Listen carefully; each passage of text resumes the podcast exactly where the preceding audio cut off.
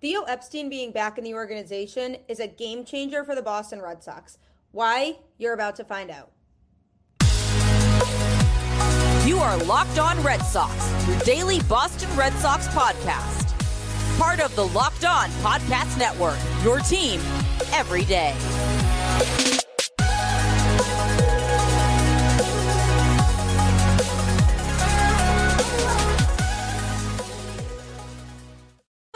To Locked On Red Sox, your daily Boston Red Sox podcast, part of the Locked On Podcast Network, your team every day. I'm your host, Gabby Hurlbut, former ESPN social media associate and current host of the Boston Balling podcast. So if you're ever looking for a show that covers all the other Boston sports, check out my show, Boston Balling Today. And I am here, though, most importantly, to bring you the latest in all things Boston Red Sox, Monday through Friday, straight to your favorite podcast feed for free. Honestly, free is the best, so might as well start your day off the right way with Locked On Red Sox, part of the Locked On Podcast Network, which is your team every day. Today's episode is brought to you by FanDuel. Make every moment more. New customers join today and you'll get $200 in bonus bets if your first bet of $5 or more wins. Visit fanduel.com slash locked on to get started. Welcome to the show. Happy February. We are officially in spring training month. How exciting is that? I know this has just been an absolute drag of an offseason. The Red Sox have just not made it as interesting as it could have been.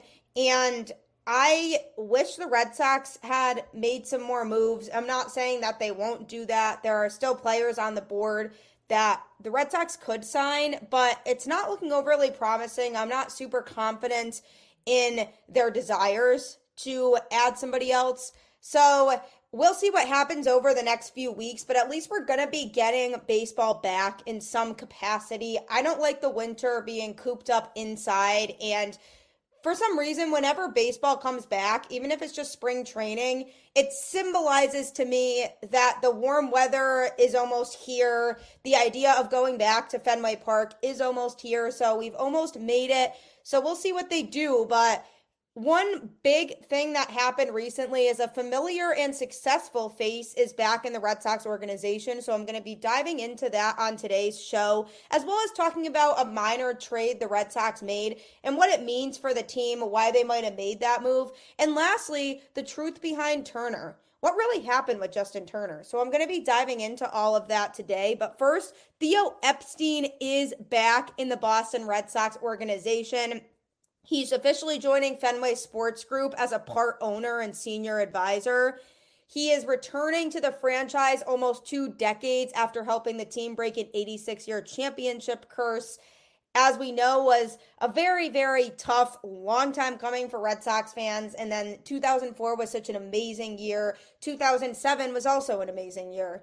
So Fenway Sports Group owns not only the Boston Red Sox, but also Liverpool FC, the Pittsburgh Penguins, RFK Racing, and Boston Common Golf. And so basically, Epstein's job will be to advise the group's owners on strategic growth and investment initiatives across the whole company. Now, the Red Sox won two World Series titles under Epstein before he left to become the Chicago Cubs GM after the 2011 season. Chicago actually broke a 108 year curse by winning the World Series in 2016. So he has a history and track record of success. His quote upon accepting this position was I am thrilled and honored to return to FSG to join John, Linda, Tom, Mike, Sam, and the ownership group and to serve in this new role. This is truly a unique opportunity for me, a chance to partner with people who mean a lot to me a chance to challenge myself in new arenas, and a chance to use my experience and perspective to help others succeed and win at the highest level. He's been a formal consultant to MLB since 2021 and will continue to be on MLB's competition committee and on field committee on an informal basis. And he'll also continue his role as operating partner for Arctos Partners. So he's going to have quite a few roles while he's taking on this job. But one of the things that really stands out to me about the organization bringing him back is that idea of helping the owners on strategic growth initiatives. And he's committed to helping groups of people succeed and win at the highest level. That's important. And Fenway Sports Group and Red Sox ownership in general just haven't put as much time and effort into the Boston Red Sox as we feel they should have. And it was reported that one of the biggest reasons that they brought Theo back was because they feel like they haven't given the Red Sox the time and attention that they deserve because they've been occupied in other entities. Yeah, no kidding. They've been so focused on this whole PGA LIV merge for golf and they've been focused on Liverpool and the Boston Red Sox are not a franchise that deserves to be given a backseat. After all the success that the Red Sox had over the last couple decades, it's really not fair to see them get pushed to the back. And Theo Epstein was a winner. He was not afraid to be aggressive, was not afraid to make the moves needed to put the Red Sox in a place to succeed. And sure enough, they won the World Series after a very long drought without having won a World Series. And then they go a few years later in 2007 and they win again. That shows that he wants to win and is not afraid to make the big moves to make that happen. I've been saying for a while now that the Red Sox need something that will light a fire in Red Sox ownership to continue to improve the team and make the moves necessary to put the Red Sox in a place where they can succeed as much as other teams around the league. And that spark was not really there. They hired Craig Breslow for a reason of seemingly to help cut down on costs and sign people to the contracts that are most practical right now. And what's most practical isn't necessarily what's putting the Red Sox in the best place to be successful right now. And by bringing a face into the organization who is familiar with winning, knows what it's like to be in a successful organization, and has seen the success of another organization when he left for the Cubs, he understands the value of winning and that desire to want to win. Obviously, the Red Sox seem to be aware that the organization has taken a back seat because of other Fenway Sports Group entities. So by bringing in Theo Epstein, I thoroughly expect him to help light a fire in Red Sox ownership and say, look, what are we doing here? This organization needs better and can do better. And with his helpful eye of going from being part of an organization that was one of the best organizations in baseball to play for, just such a historic franchise, winning two championships in his time there, and just a very desirable franchise for players to want to play for how can we get back to that? And since he has experience working for the Boston Red Sox in such a pressure filled environment when they were winning and they were thriving and they were one of the most looked at teams in baseball that was talked about the most because they're the Boston Red Sox, he can now go into this organization and see what's happened since then and say, what can we do to get fans back on our side? Because quite frankly, Red Sox ownership has lost a lot of the fans this offseason.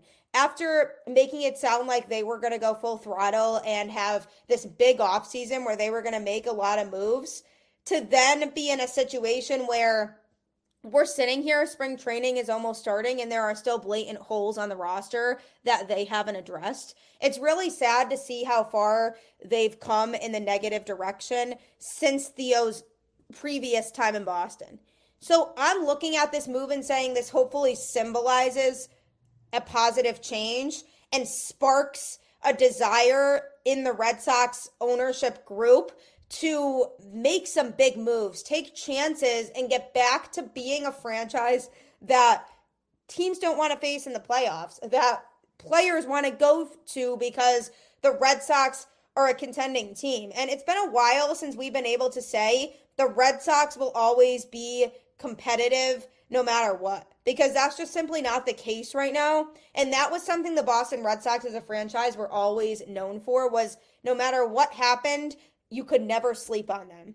And now you can sleep on them because unless everything goes perfectly for them they might not be as competitive again this year. So by bringing in somebody who just didn't tolerate that he can offer a new perspective. So i thoroughly expect that the ownership group will listen to him. They obviously respect him and what he's about since they brought him back onto the team.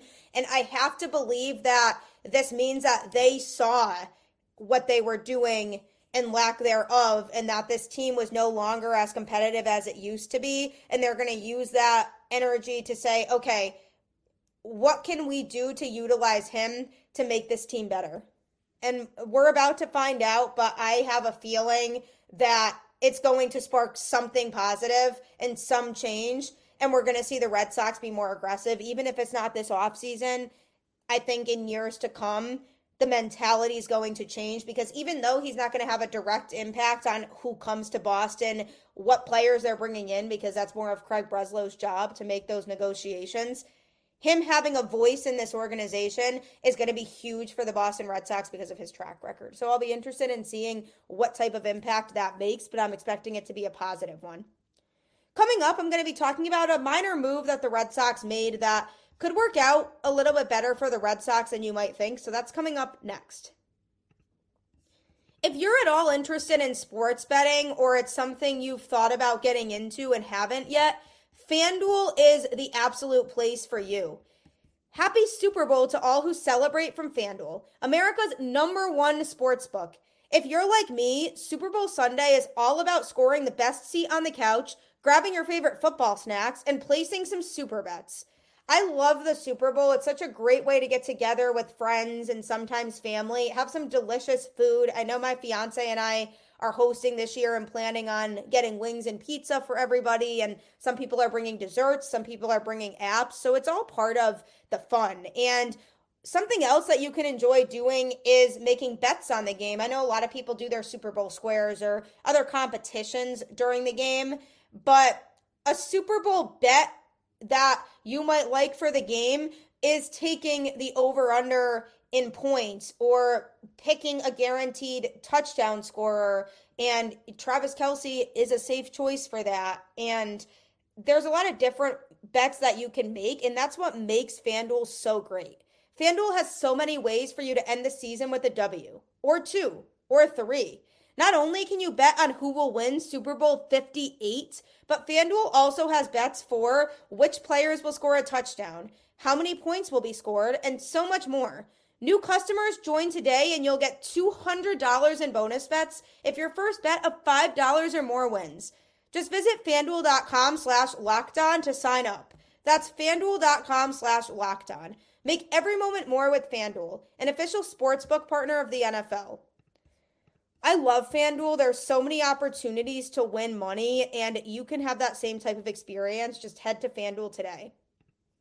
Also, Locked On has launched the first ever national sports 24 7 streaming channel on YouTube. Locked On Sports Today is here for you 24 7, covering the top sports stories of the day with the local experts of Locked On, plus our national shows covering every league. Go to Locked On Sports Today on YouTube and subscribe to the first ever national sports 24 7 streaming channel. This is so cool for the network because nobody else does this. So if you want 24 7 access to everything going on in sports, Subscribe to Locked On Sports today on YouTube. The Boston Red Sox have made a minor trade the other day. It's not something to be super excited about, but it's also a decent move that makes sense for Boston. So the Red Sox acquired former San Francisco Giants catcher Tyler Heineman in a trade with the Mets for cash considerations. Heineman was claimed off of waivers by the Mets in December, but then they ultimately DFA'd him last week, which set the stage for this minor trade. Heineman was drafted in the eighth round of the 2012 MLB draft out of UCLA by the Astros, but it took him more than seven years and three different organizations to make his big league debut with the Marlins in September of 2019. He's often been at the AAA level, used basically with a team when they need another catcher, and he gets called up to the majors for a short time. And then once the team's catching depth is back to being fully healthy and they don't really need him anymore, he ends up being DFA'd again. And another team claims him, and it's the same cycle over and over again. So his primary problem is that he hasn't really been able to stick with a major league team consistently, and he hasn't gotten a ton of playing time to the point where he hasn't fully proved himself as a catcher at the major league level. The Giants signed Heineman to a minor league free agent contract prior to the 2020 season. He was then unexpectedly thrown into a larger role with the team once Buster Posey decided to opt out of the COVID 2020 season. Now, I give players the benefit of the doubt during the COVID season. I try not to weigh that too much into their stats because it was just an unprecedented time for everybody. So nobody really knew what to expect. But the Giants had a need behind the plate and they called up Heineman as their opening day starter. At that time, though, he was coming off the best minor league season of his career in 2019 and the Giants hoped he could carry that success to the majors. So in that best season of his career in the minors, he hit 336 with a 400 on base percentage and 590 slugging with 17 doubles, 13 home runs, 21 walks, and 35 strikeouts in 273 plate appearances with the Marlins AAA affiliate. So he would consistently put the ball in play only striking out six times in 50 plate appearances, but his lack of power left the Giants in need of more. He ended up just hitting 190 with a 292 on base percentage and 214 slugging in 15 games with San Francisco before the team decided to go in a different direction. So, unfortunately, he wasn't able to translate his success from AAA over to the majors. Since his stint in the Bay Area, he spent time in the Cardinals, Phillies, Blue Jays, and Pirates organizations. And he did appear in the majors for some time with both the Pirates and the Blue Jays. He's 32 years old and is now looking to get back to the majors with the Boston Red Sox. So I say all of that in summary to say he hasn't found a whole lot of success at the major league level. So the question becomes what does this mean for the Red Sox? Why did they make this trade?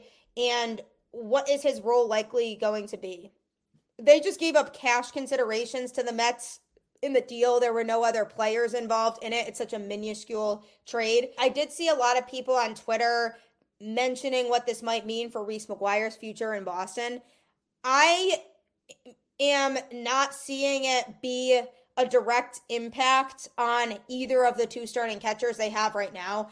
I still think the plan is to start with Reese McGuire and Connor Wong at catcher because, first of all, Heineman isn't proven enough in the majors to take a chance on having him be one of your two starting catchers. He's also had success in the minors. So if he is a catcher that the Red Sox want to use, it would be taking a huge risk to get rid of somebody in Reese McGuire who's a proven solid backup catcher or Connor Wong who literally is the primary catcher right now. So my guess is that Heineman's going to stay in the minors and primarily be in AAA to help with pitching development because guys like that who don't have a ton of success in the majors but have been able to play well in the minors can help some of the pitchers that the Red Sox have in the organization who will eventually come up and be part of the future of the franchise. So by bringing in Heineman, first of all, it's catching depth. So obviously you need to be prepared and you need that depth if Wong or McGuire were to get injured. So then they could call Heineman up to make some starts behind the plate in the majors. So that's one reason, just simply depth. But for two, I don't think the intention right now is for him to play in the majors. And can he compete with Reese McGuire for a roster spot? Maybe. But I wouldn't read too much into this trade and say that this move is prefacing the fact that the Red Sox want to move one of their two catchers they have now. I definitely don't think that's the case. I think they still want to stick with what they have at catcher, and I really think that they should. Heineman has just bounced around from place to place. He really has never had his fair shot in the majors. And maybe he will with Boston, but I'm inclined to believe that they didn't make this trade with the intention of him playing in the majors. I really truly think that it's to help some of those pitchers that are down in AAA and help with their development so that they eventually can be called up and succeed at the major league level on the mound. So that's where I'm at with that trade. Is it going to work out in Boston's favor? Maybe. They didn't really give up much for him at all. So why not give it a shot, see how it goes? Worst case scenario, it doesn't work out and they DFA him. This is a scenario where we just see how it plays out. It's going to be fantastic if he's able to help with the growth of some of those pitchers down in AAA to help them improve. So we'll see how that goes. But coming up, I'm going to be sharing the truth behind Turner. It's a bit disappointing, but it's something that is important to note about the Red Sox whole mentality this offseason. So that's coming up. Don't forget that you can subscribe to Locked On Sports today on YouTube because the network has launched the first ever national sports 24 7 streaming channel. So we are here for you 24 7, covering the top sports stories of the day. So instead of feeling like you have to scroll through Twitter to catch up on all your sports news, our experts will keep you updated on everything going on. So no matter what time zone you're in, or where you're at. It's a constant live stream. So head to Locked On Sports Today on YouTube and subscribe.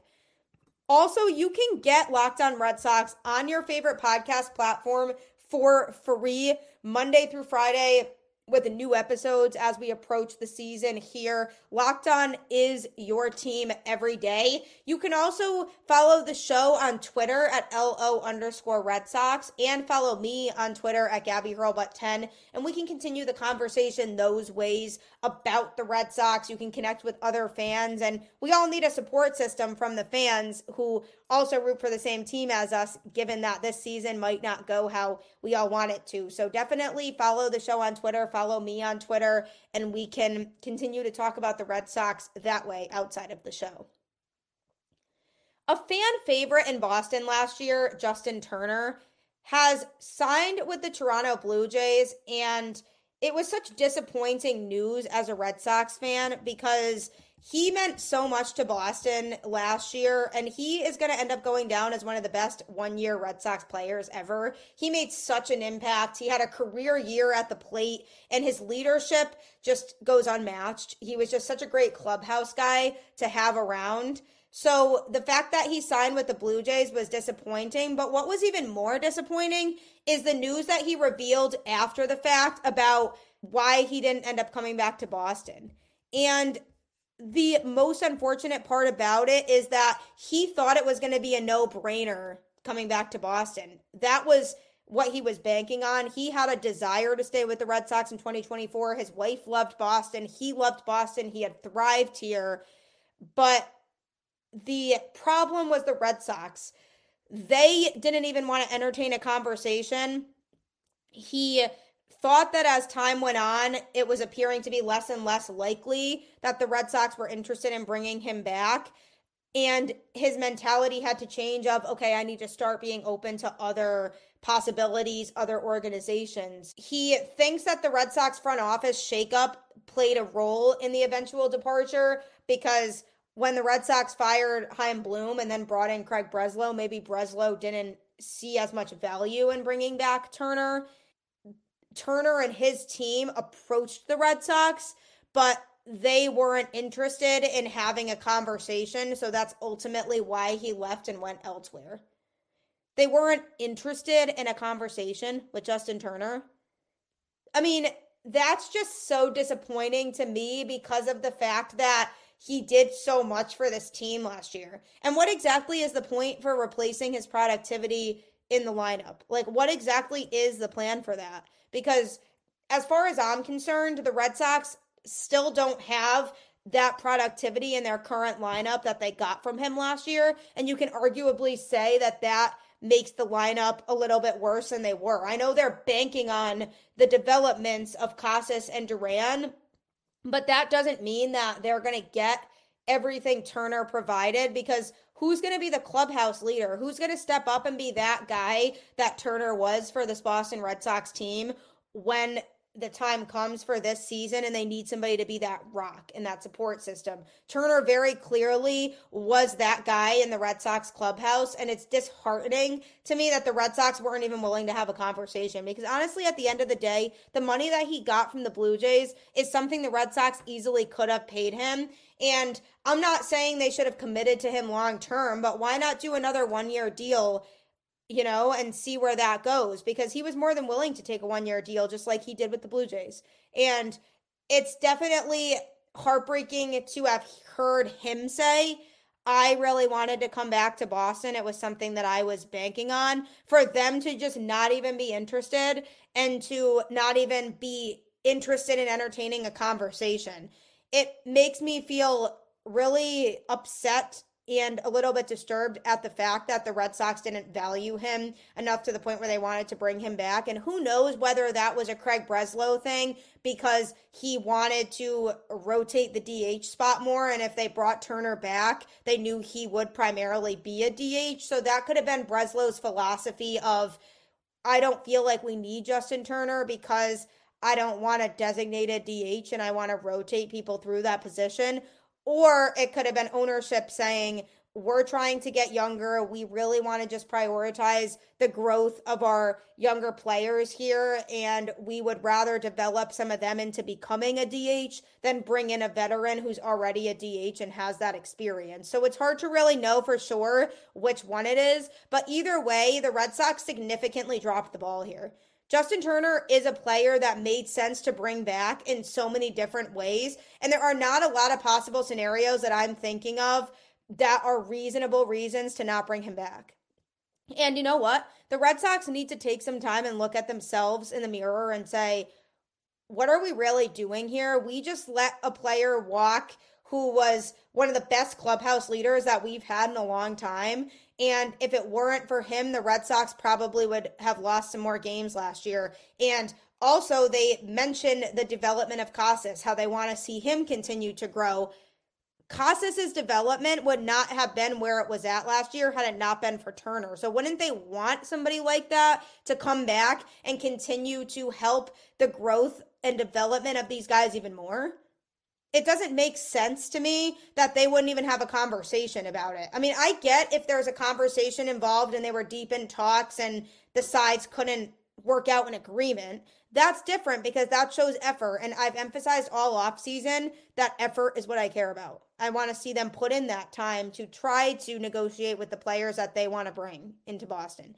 And the fact that Turner and his team wanted to talk to the Red Sox because he wanted to come back and they were like, nah, is just so disheartening. I mean, how do you do that to a player who dedicated so much time to being in Boston and embraced everything that Boston had to offer so quickly and just made the Red Sox feel like a family again? He was the heart of that team. And there's no just making somebody the heart of that team. It just comes and the veteran leadership is definitely something that's lacking a bit more this year. So I hope nothing but the best for him. I hope he absolutely goes off in Toronto, except for when he's playing the Red Sox. And I will always be a JT fan.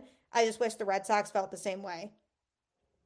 We'll see what happens, though, over the next few weeks as we head into spring training. But as I always say, keep the faith, go Red Sox, and I will catch you on the flip side.